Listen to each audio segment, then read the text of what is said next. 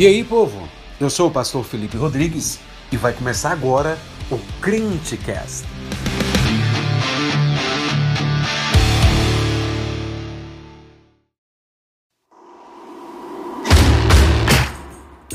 Fala, jovem, beleza? Passando aqui para te deixar alguns recados. Primeiro de tudo, siga o Crentecast no Instagram, arroba o Crentecast. Siga a gente também aí no Spotify. E não esquece de seguir o nosso pastor Felipe Rodrigues aí no Instagram, arroba Felipe Rodrigues PR. Fica agora com o sermão de domingo. É pra acabar mesmo. Resposta de Jesus sobre o fim dos tempos. O princípio das dores.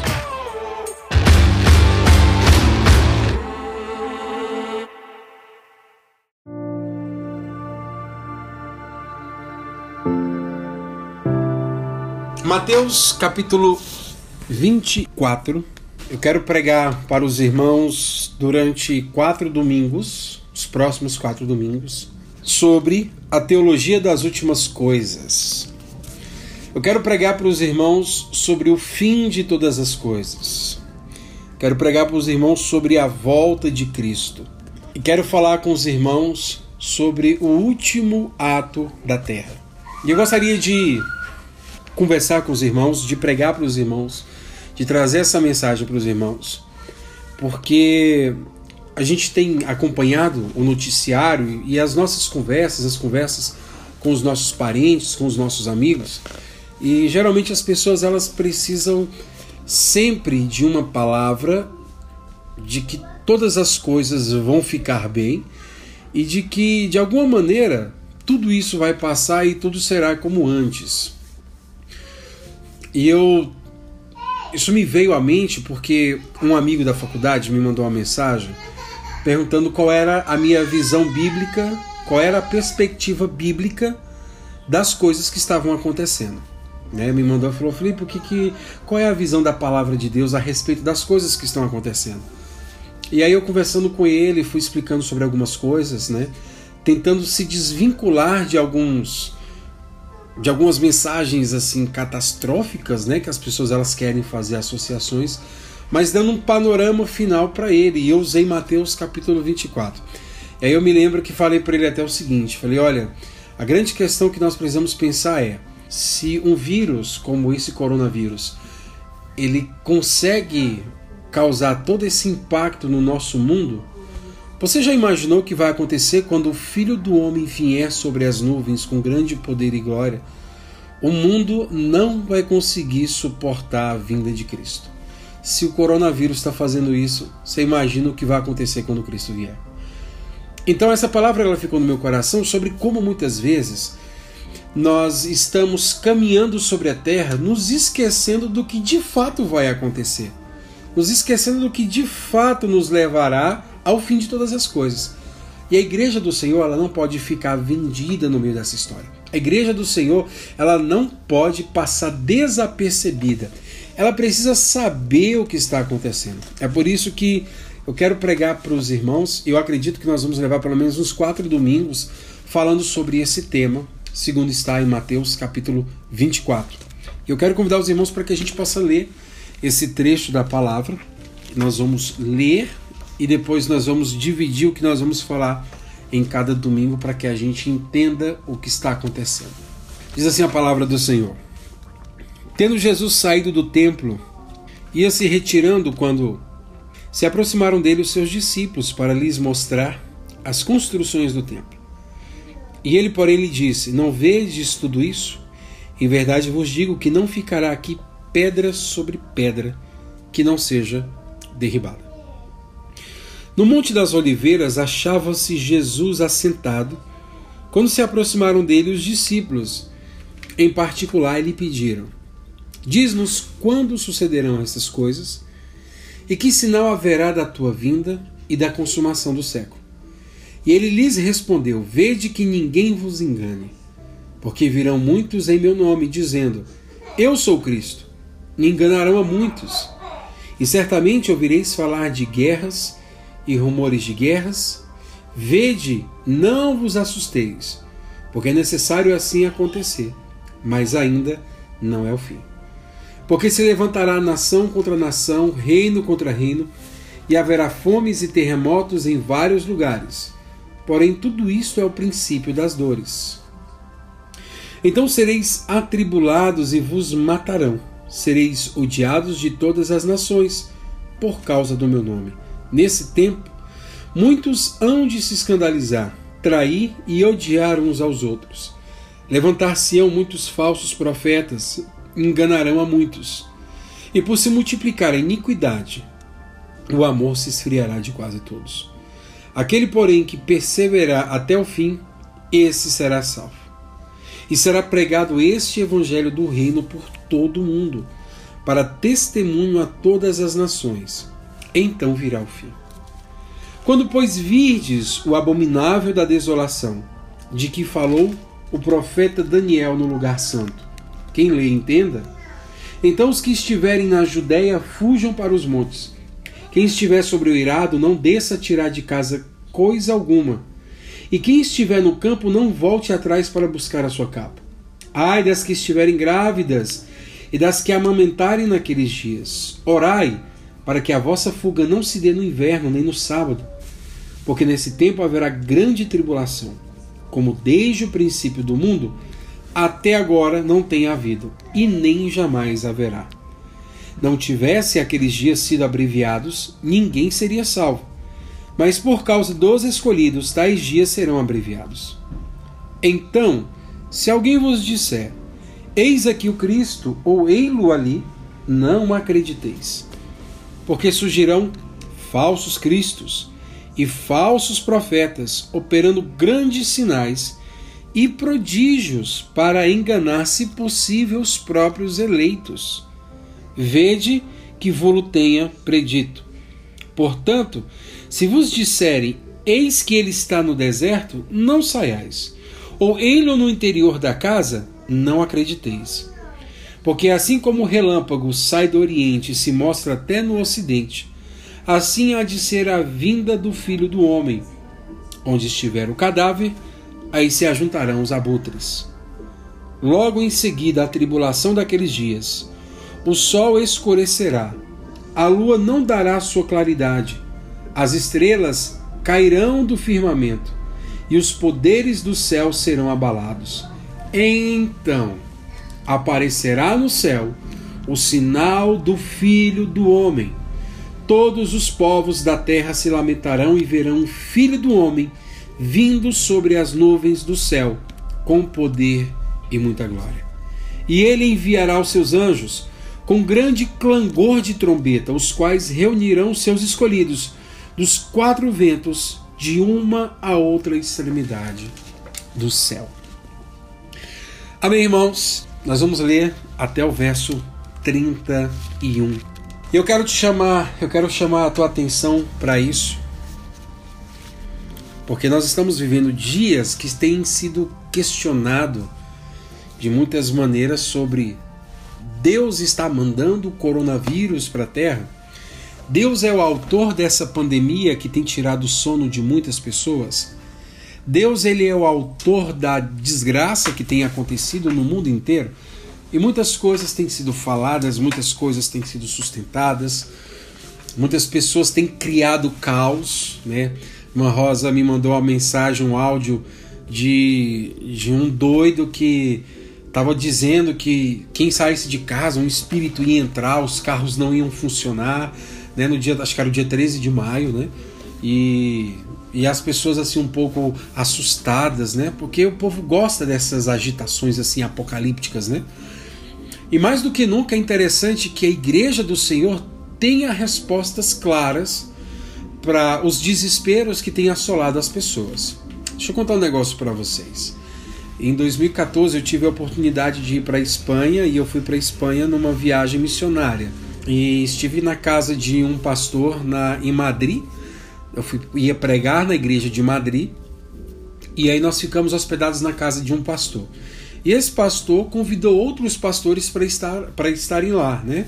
Olha, vai ter um pastor aqui do Brasil, vai pregar e nós vamos oferecer um almoço e nós queremos que vocês estivessem. E aí vieram alguns pastores e vieram alguns irmãos também. Irmãos, após o almoço, nós nos sentamos e a gente começou a conversar sobre alguns aspectos da Bíblia, né? E aí eu me lembro de um rapaz que ele disse que, segundo alguns cálculos, segundo algumas coisas, é, ele interpretou uma profecia de Daniel, ele pegou um, um, número que estava escondido na Bíblia dele, ele fez alguns cálculos e Deus revelou para ele qual seria o dia exato da volta de Cristo. E ele falou assim, em alto e em bom espanhol para todos ouvirem, que ele sabia qual era o dia da volta de Cristo com base no cálculo que ele fez. E o pastor amigo meu que estava comigo, o pastor Claudio Miro, ele levantou e diz o seguinte: Você não é servo do Senhor, você é servo de Satanás. Porque se Deus ele não deu nem ao seu filho o dia da sua volta, quem é você para saber esse dia? Não é Deus que fala pela tua boca, é Satanás que fala pela sua boca. Eu não sei por que aquele rapaz não quis mais ficar no almoço lá, né? Não quis comer a sobremesa e preferiu ir embora. Por que, eu estou contando essa história para vocês?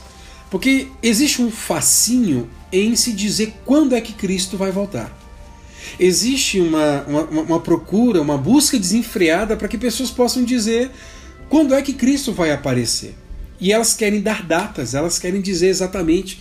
Os adventistas já marcaram datas da volta de Cristo Pessoas venderam todas as coisas, foram para o meio da rua e Jesus não voltou. Se eu não me engano, uma, uma pregadora conhecida no meio cristão, que já teve com aquele grupo, é, aquele grupo conhecido lá de Minas Gerais, o Diante do Trono, é, Valnice Milhomes já marcou datas da volta de Cristo e Cristo não voltou naquelas datas, né? E a desculpa é sempre aquela, acho que alguma coisa, algum número estava errado ali no cálculo, ou seja, nós precisamos marcar a data da volta de Cristo? Absolutamente não. A gente não tem que estar preocupado com o dia, mas nós temos que estar preocupado com as coisas que o próprio Cristo nos revelou para que isso pudesse conduzir a nossa vida, para que nos desse uma direção sobre o que falar em determinados momentos e para que a gente não se comporte como aqueles doidos que ficam correndo na rua dizendo que o apocalipse chegou quando o que está vindo é apenas uma chuva. Então, nessa pregação, irmãos, nesses dias, eu quero falar para os irmãos sobre esses momentos que vão anteceder o fim.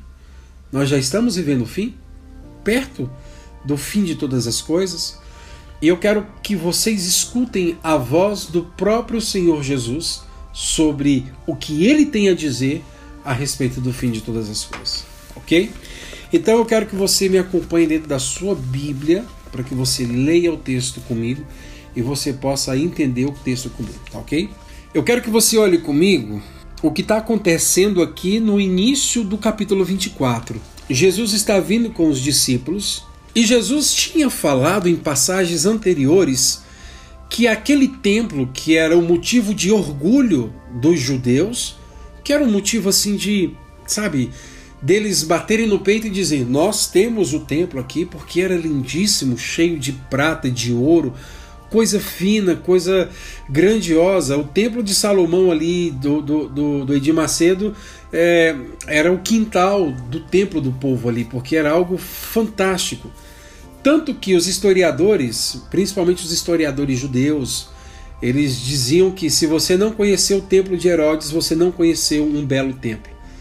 Então aquilo dali era um motivo de orgulho para o povo judeu. E Jesus disse que aquele templo ficaria deserto. Seus discípulos estão vindo então nessa inquietação, eles estão assim se perguntando por que é que Jesus falou aquelas coisas. Por que é que Jesus ele disse que aquele que era o símbolo do orgulho do judeu ficaria deserto.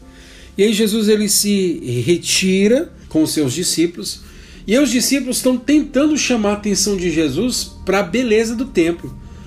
É, se eu não me engano, em Marcos eles dizem: Mestre, veja que pedras, que construções. O relato de Mateus nos diz que os seus discípulos queriam lhe mostrar as construções do templo como se fosse numa tentativa de fazer Jesus olhar com um olho mais misericordioso, né? E de alguma maneira assim se apaixonar pelo templo, como os discípulos também se apaixonaram pelo templo.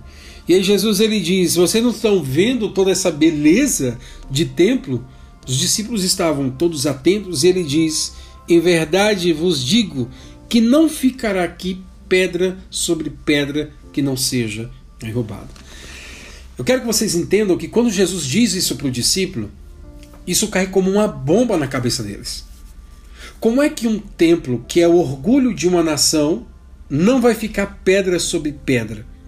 Ora, os discípulos estavam imaginando que Jesus seria aquele que traria de volta a Israel a sua independência política, administrativa, financeira e por, por aí vai. Aí Jesus vem e diz para o pessoal: olha, esse templo aqui vai ficar no chão. Eles ficam, tem alguma coisa acontecendo. E o desenrolar, irmão, sobre esse sermão escatológico de Jesus, ele se dá com essa pergunta dos discípulos que nasce da sua inquietação. Eles estão inquietos. Aquela resposta de Jesus sobre o templo, de que o templo seria destruído, causa uma inquietação no coração dos discípulos. Eles ficam, então, o que vai acontecer? Como é que Jesus ele vem e diz que o nosso símbolo de orgulho, nosso símbolo, sabe, de, de nós nos orgulharmos da nossa religião, da nossa nação, vai ser destruída? E aí nós temos a pergunta, que é a pergunta que desdobra toda a explicação de Jesus sobre o fim. E aí eu quero que você olhe comigo no verso 3, que ele diz o seguinte: Jesus estava sentado quando se aproximaram os discípulos, em particular lhe pediram: dizendo-nos, dize-nos quando sucederão estas coisas e que sinal haverá da tua vinda e da consumação dos séculos. Aquela inquietação dos discípulos não ficaria sem uma resposta que se transformou num dos maiores discursos de Jesus a respeito das últimas coisas.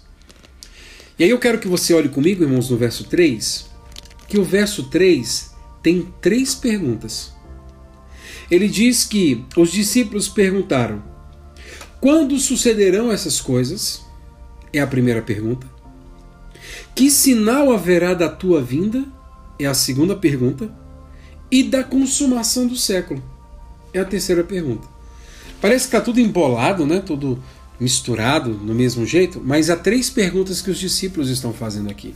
E o interessante é que Jesus ele dá uma resposta que em determinado momento parece que ele está falando de uma coisa no futuro, mas parece que ele está falando de uma coisa no presente, e a gente não sabe do que, que Jesus de fato está falando. E a resposta é que Jesus está falando das duas coisas ao mesmo tempo. Ele está falando tanto de algo que vai acontecer perto deles, quanto a, quanto a algo que vai acontecer no final de todas as coisas. Ou seja, Jesus está dando duas profecias que elas parecem uma só, mas quando você chega perto dessas profecias, elas vão se distinguindo para dizer o que acontece em cada momento. Isso de dizer duas coisas parecendo que é uma só é chamado de perspectiva profética. Né? Quando parece que você está vendo uma coisa de longe, parece que você está vendo só uma coisa. Quando você vai chegando perto, você começa a ver que são duas coisas, elas vão se distinguindo. É o que está acontecendo nesse momento aqui. Jesus está dando uma profecia que vai acontecer naquele momento, mas também que vai acontecer num futuro que virá logo após o Senhor decidir quando é que vai começar essas coisas. Por isso eu quero chamar você para que a gente entenda a primeira resposta de Jesus à pergunta dos discípulos. Lembrando, quais são as três perguntas dele? Diz-nos quando sucederão essas coisas, que sinal haverá da tua vinda e da consumação dos séculos. Então quero nesse domingo tratar com os irmãos da primeira resposta de Jesus. Jesus começa a sua resposta, antes de mais nada, fazendo uma advertência.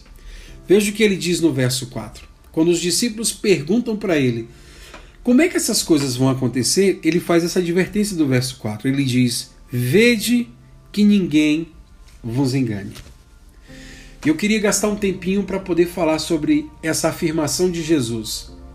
Vejam que ninguém vos engane. Como é que um discípulo de Jesus ele não será enganado? Quando ele ouviu o que Jesus fala. E o que Jesus vai falar logo em seguida é para que os discípulos tenham uma visão muito clara das coisas que irão se suceder para que o fim venha. E quando Jesus diz: Veja para que ninguém vos engane, ele está preocupado porque na sua própria profecia haverão falsos profetas, haverão falsos cristos, que o objetivo deles é enganar muitas pessoas. Então por isso que ele faz a advertência. Veja, eu vou falar para vocês, eu vou dar a resposta para vocês, para que vocês não sejam enganados. Meus amados, Jesus está falando isso para você hoje, porque o que mais nós temos visto hoje são pessoas sendo enganadas por um tipo de, de apocalipse da, da desgraça que vai chegar para todo mundo, que não há esperança para ninguém. E o próprio povo de Deus tem se colocado de maneira assim, muito desesperada, sem entender de fato o que é que está acontecendo que, que vai acontecer antes de Jesus voltar? Será que Jesus vai voltar agora? Será que Jesus vai voltar se não, se não passar a pandemia? A pandemia, esse coronavírus, já é o fim de todas as coisas? Jesus está dizendo: escute as minhas palavras para que ninguém vos engane. Meus amados, o desejo do nosso Senhor sempre foi que o seu povo fosse informado Jesus ele está todo o tempo conversando com seus discípulos para que os discípulos soubessem as coisas que iriam acontecer. Ele não quer que os seus discípulos sejam pegos de surpresa. Ele não quer que os seus discípulos fiquem falando palavras ao vento, sabe? Sendo levados por todo o vento de doutrina e todo tipo de informação alarmista que chega. Ele quer que os seus discípulos não sejam enganados.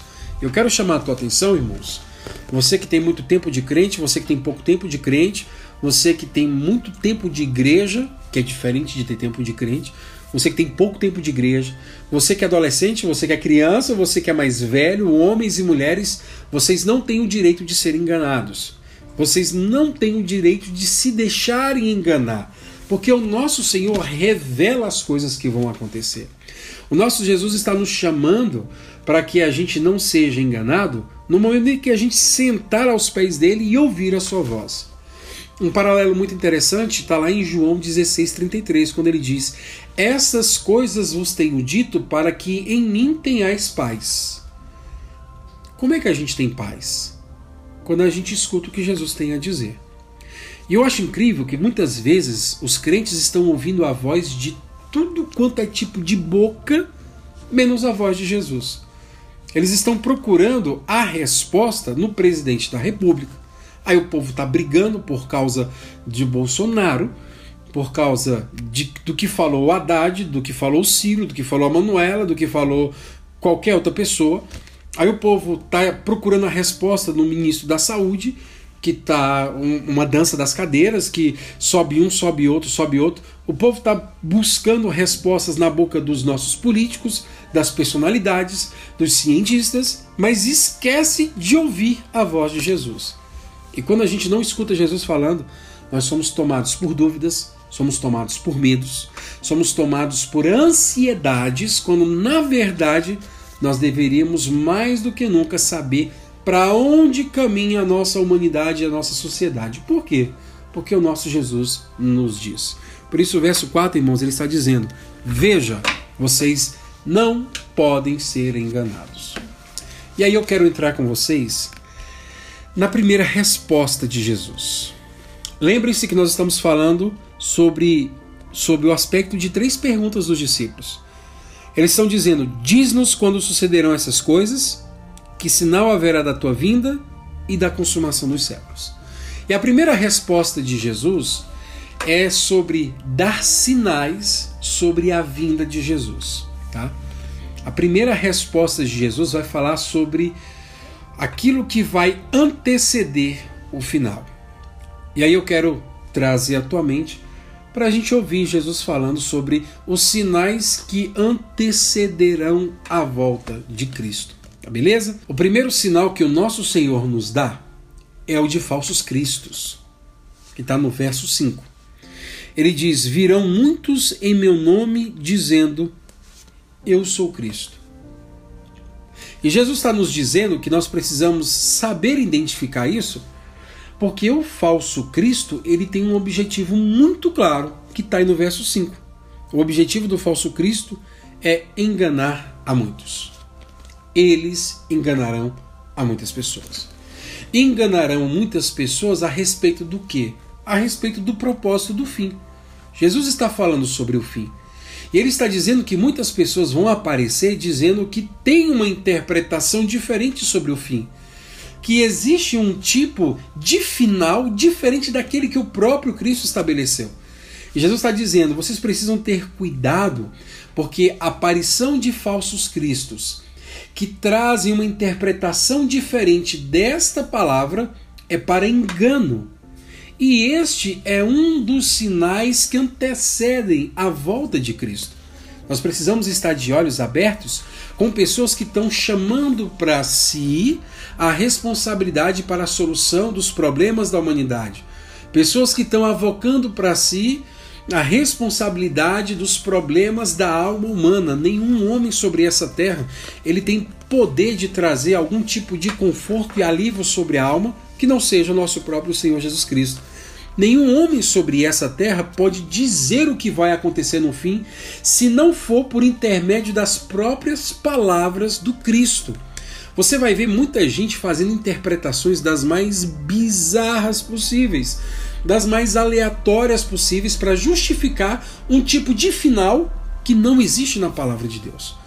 Por isso, quando Jesus diz: "Vocês não podem se enganar", ele está dizendo, inclusive, contra a saber que haverão falsos cristos que virão enganar a muitas pessoas. O objetivo do falso Cristo é enganar a muitos. Por isso, esse é um primeiro sinal que antecede a vinda do Filho de Deus, o surgimento e aparição de falsos cristos. Você precisa estar de olhos abertos, porque muitas vezes nós temos falsos cristos dentro da nossa própria casa. Nós temos falsos cristos dentro das próprias igrejas. A gente acha que o falso Cristo é só aquela figura medonha, né? Que de alguma maneira apresenta algum risco para a sociedade, que está lá no terreiro de macumba, ou que é um tipo de, de gente com espírito ruim, aquela coisa toda, mas muitas vezes um falso Cristo está se levantando dentro da nossa igreja. Às vezes está se levantando no meio do povo de Deus. A gente tem que ter cuidado com essas pessoas. Pessoas que dizem sobre um final diferente do que Cristo ensina são falsos cristos. E nós devemos ter cuidado com essas pessoas. O segundo sinal que Jesus nos mostra, que antecede a vinda de Jesus, são os colapsos sociais. Esses colapsos sociais estão entre o verso 6 e o verso 7. Olha o que diz comigo. E certamente ouvireis falar de guerras e rumores de guerras. Vede que não vos assusteis, porque é necessário assim acontecer. Irmãos, nós ouvimos falar de guerras, nós ouvimos falar de rumores de guerras há muito tempo. Um historiador disse que só na Europa, num período de 300 anos, houveram mais de 300 conflitos entre nações. Os mais destacados que nós conhecemos são as duas grandes guerras mundiais, né, a Primeira Guerra Mundial e a Segunda Guerra Mundial.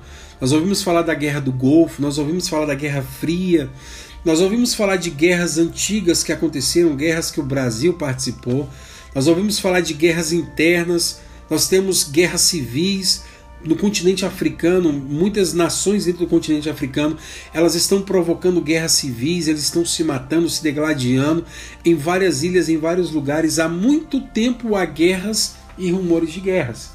Jesus está dizendo para aqueles discípulos as coisas que eles precisam estar atentos para mostrar sobre o que antecederia a sua volta.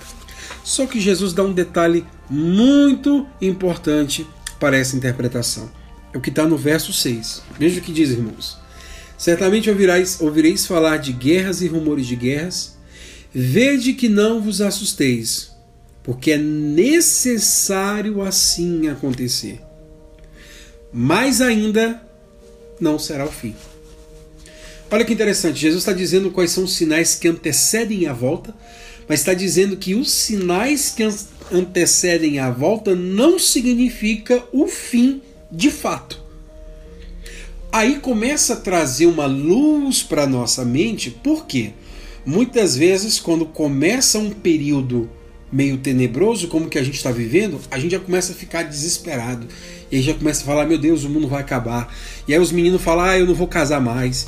E aí o pessoal começa a falar, ah, eu não vou mais comprar minha casa, eu não vou ter meu carro, eu não vou ter filho, eu não vou ver meus filhos crescendo. Por quê? Porque os Estados Unidos estão em guerra contra a China e essas coisas de alguma maneira vão acontecer. Jesus diz, olha, é necessário que aconteça essas coisas, porém não é o fim é necessário acontecer. É um indicativo de que o universo está caminhando, está andando de alguma maneira para o final, mas ainda não é o fim. Os colapsos sociais que nós encontramos na palavra de Deus é uma necessidade prevista por Jesus para que o universo encaminhe para o final, para que esse mundo encaminhe para o seu final. Mas ainda não será o fim quando essas coisas estiverem acontecendo. Dentro do colapso social, a gente ainda vai ver no verso 7, quando ele diz: Porque se levantará nação contra nação, reino contra reino, e haverá fomes e terremotos em vários lugares. Né? Nós temos assim uma, um registro histórico de ter havido mais de, sete, mais de 700 terremotos que houve em todos os lugares do mundo. Né? Parece que em 1970 houve um grande terremoto no Peru, perto da gente aqui. Morreram milhares, centenas de pessoas, não sei se chegaram milhares, mas muitas pessoas morreram. Nós ouvimos falar sobre o vulcão de Vesúvio na história da Itália em 79 depois de Cristo, né, que foi um vulcão que, que acabou com a cidade de Vesúvio. Inclusive hoje na Itália você pode visitar a cidade de Vesúvio e ver o que aconteceu naquela cidade com aquele vulcão. Nós tivemos ali no ano de 2003 ou 2004, se eu não me engano, é, uma tsunami que, que assolou os países da Ásia né? ou seja, aquela, aqueles movimentos de placas tectônicas ali debaixo da Terra que provocou aquela, aquele maremoto, se assim a gente pode dizer, que devastou vários países da Ásia. Ou seja, durante a história, essa história que é governada por Cristo, inúmeras coisas estão acontecendo de acordo com a palavra de Jesus. Dentro desses colapsos sociais, a gente está vendo que vai haver essas nações que se levantam contra a nação e a gente está vendo isso durante o tempo inteiro. Basta você acompanhar a história que as nações estão se levantando umas contra as outras. Fome, irmãos, a gente nem precisa dizer nada, porque nós temos a fome perto da gente. Às vezes a gente fica muito assim. É, é sensibilizado e tocado com as crianças da África, né?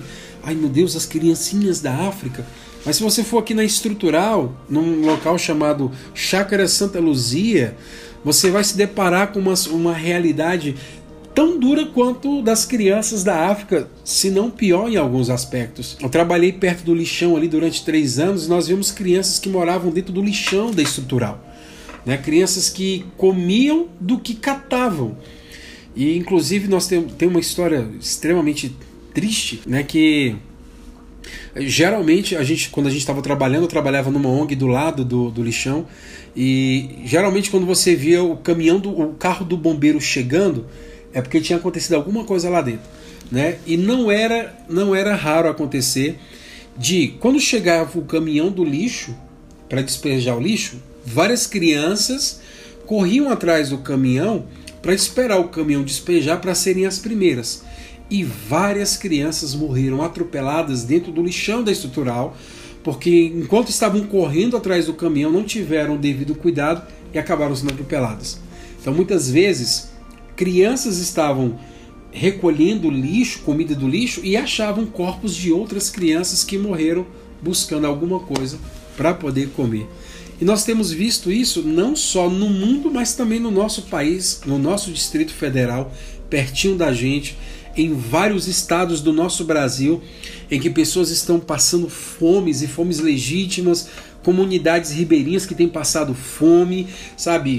Pessoas lá no sertão que muitas vezes não tem nada para comer durante o dia. Ou seja, todas essas coisas estão acontecendo e acontecendo perto da gente e há tantos anos tem acontecido. Mas eu quero chamar a tua atenção porque Jesus diz que tudo isso ainda não é o fim. Essas coisas são necessárias que aconteçam para que a gente tenha indicativos de que o mundo está caminhando de alguma maneira para o final. Mas isso ainda não é o fim. E ele diz no versículo 8, encerrando essa parte, que o indicativo é: porém, tudo isso é o princípio das dores. Né? Esse não é o fim ainda, mas é só o princípio das dores o início das coisas. Então, como é que o discípulo de Jesus, você crente que está aqui me ouvindo, você que está prestando atenção nessa palavra, como é que você deve se portar quando você vê que uma nação ela declara guerra contra outra nação? a fome que assola o mundo, sabe? É, esses terremotos que tem havido, esses, esse, esses comportamentos da natureza que tem sempre trazido algum tipo de prejuízo para pessoas, tem trazido morte, instabilidade. Como é que o discípulo de Jesus tem que ver isso? Ele tem que ver isso da seguinte forma: essas coisas ainda não dizem que já é o fim.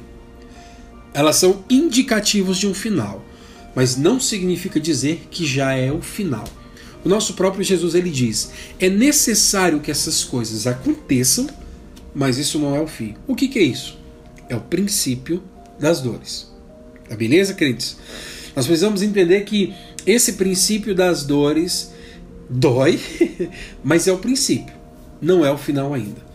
Só que Jesus ele nos dá mais um indicativo do que está acontecendo nesse nosso mundo de Deus para que as coisas se encaminhem para o final.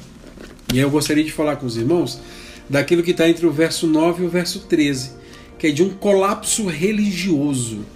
Ah, diz assim: Então sereis atribulados e vos matarão, sereis odiados de todas as nações por causa do meu nome. Nesse tempo, muitos hão de se escandalizar, trair e odiar uns aos outros.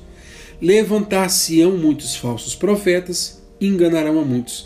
E por se multiplicar a iniquidade, o amor se esfriará de quase todos. Ou seja, além de tudo isso, além de nós termos falsos cristos, essa nós estamos falando da primeira resposta de Jesus à pergunta dos discípulos, tá? Além de nós termos falsos cristos, além de nós termos colapsos sociais, nós ainda teremos o colapso religioso. O colapso religioso, ele começa com Jesus nos mostrando sobre a tribulação e morte, que está no verso 13. Sereis atribulados e vos matarão. Olha que coisa tão interessante, né? Muitas vezes a gente, a gente fala, Senhor, fala comigo, né? Fala comigo, fala, Senhor, decidi te obedecer por amor, né? Aí Deus, aí vai que Jesus fala assim, ó, vocês vão ser atribulados e vocês vão morrer, né? Que coisa mais, sabe, mais, né? Enche o nosso coração de esperança.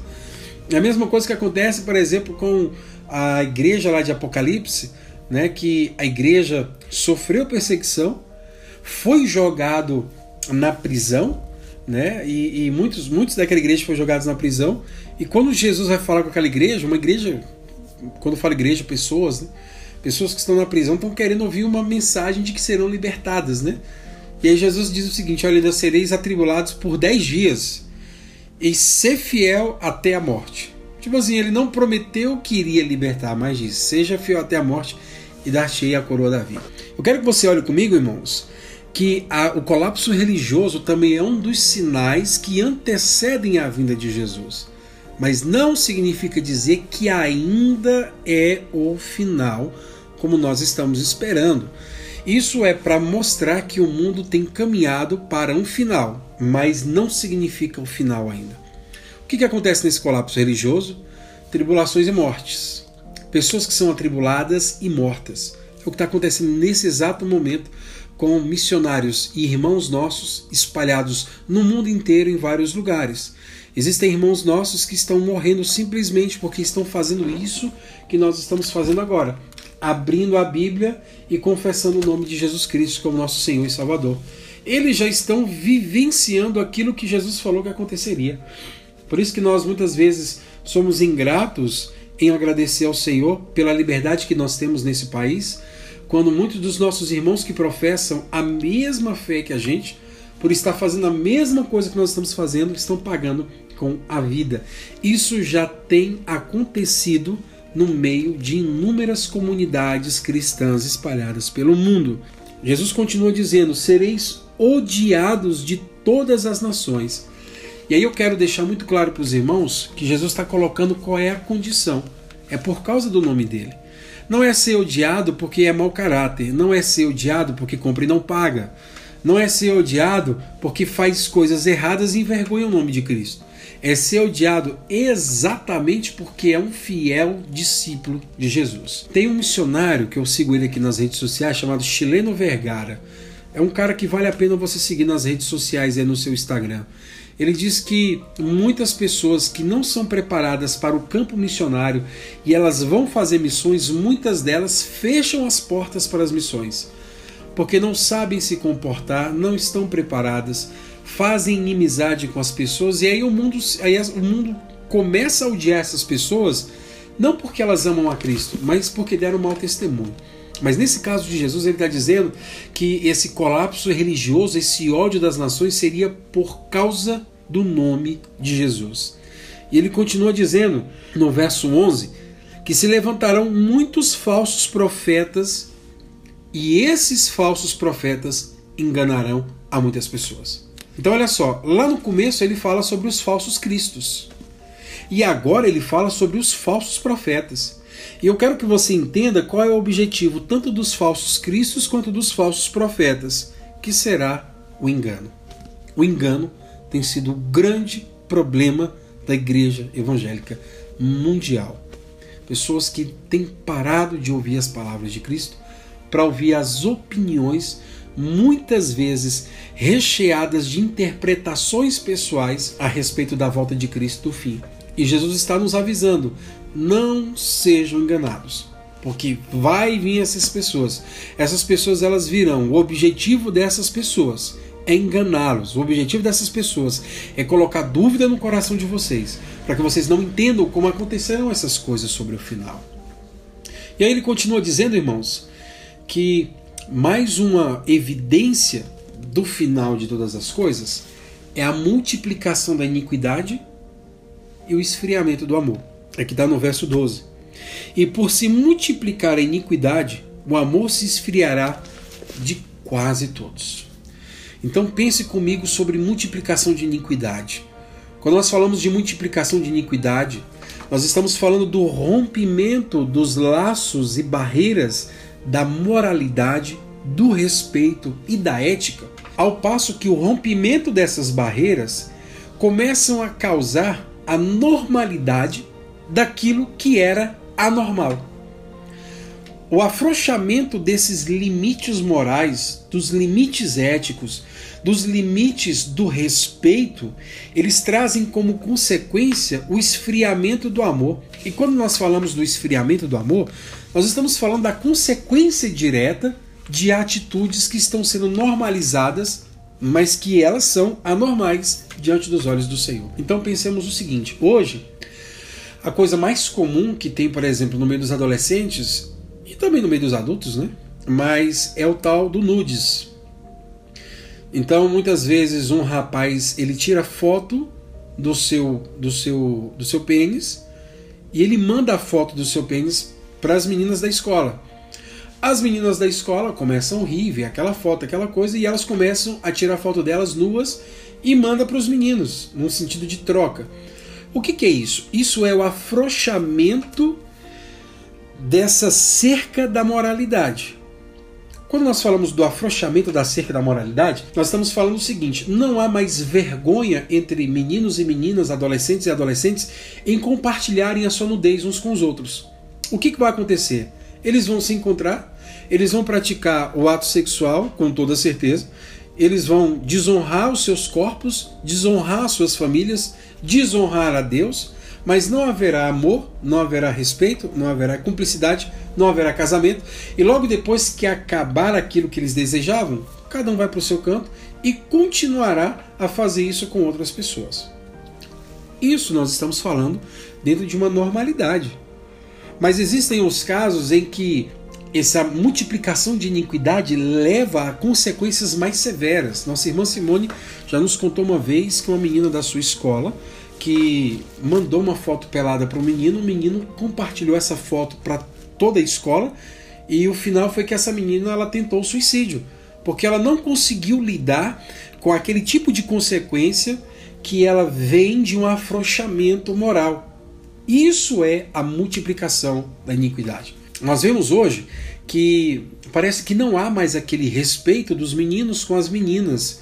Né? Por exemplo, o namorado ele vai namorar com a menina, ele já está pensando quando é que ele vai levar ela para o abate. Não tem mais a questão do respeito. Por quê? Porque a iniquidade está se multiplicando tanto que o amor está se esfriando, ou seja, não há preocupação, não há zelo. Eu não me responsabilizo pela pessoa. Eu quero que a pessoa satisfaça todos os meus desejos. E de alguma maneira esses desejos satisfeitos, uma vez satisfeitos, não me importa o que ela pense. Eu quero que os meus desejos sejam satisfeitos. Hoje é muito comum os maridos e mulheres eles fazerem um tipo de traição virtual. Ou seja, ele muitas vezes não tem a traição física, mas ele tem essa troca de intimidade com outras pessoas, com outras mulheres. O que, que é isso? É o afrouxamento da moralidade, que é a mesma coisa da multiplicação da iniquidade.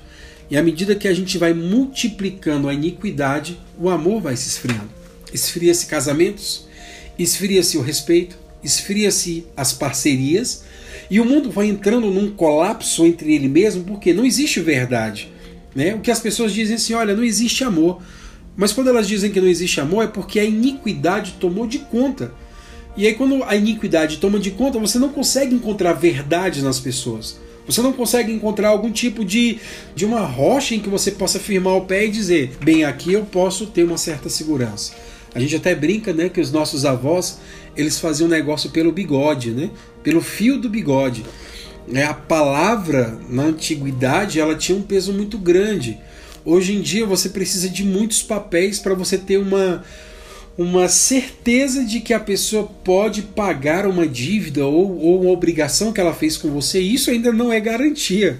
De alguma maneira, isso não é garantia. O que, que é isso? É a multiplicação da iniquidade.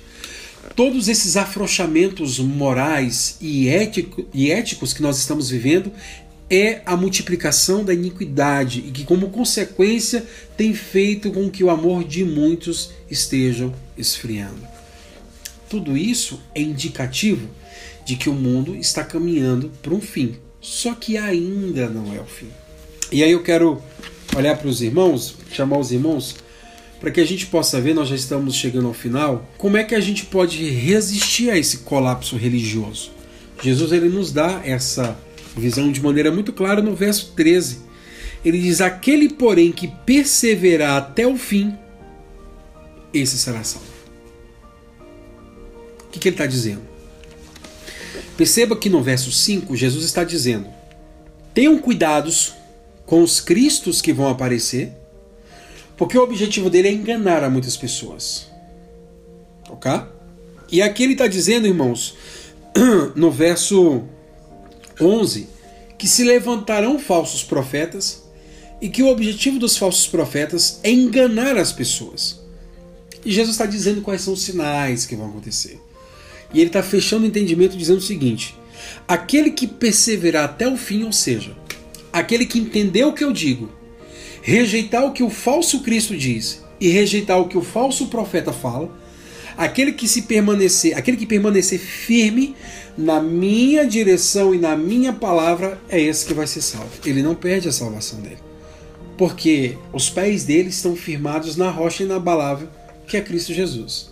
A rocha que é mais rocha do que qualquer outra rocha. E aí, no final, ele começa a mostrar como vai se descortinar o fim. Aí ele diz: E será pregado este evangelho do reino por todo o mundo para testemunho a todas as nações.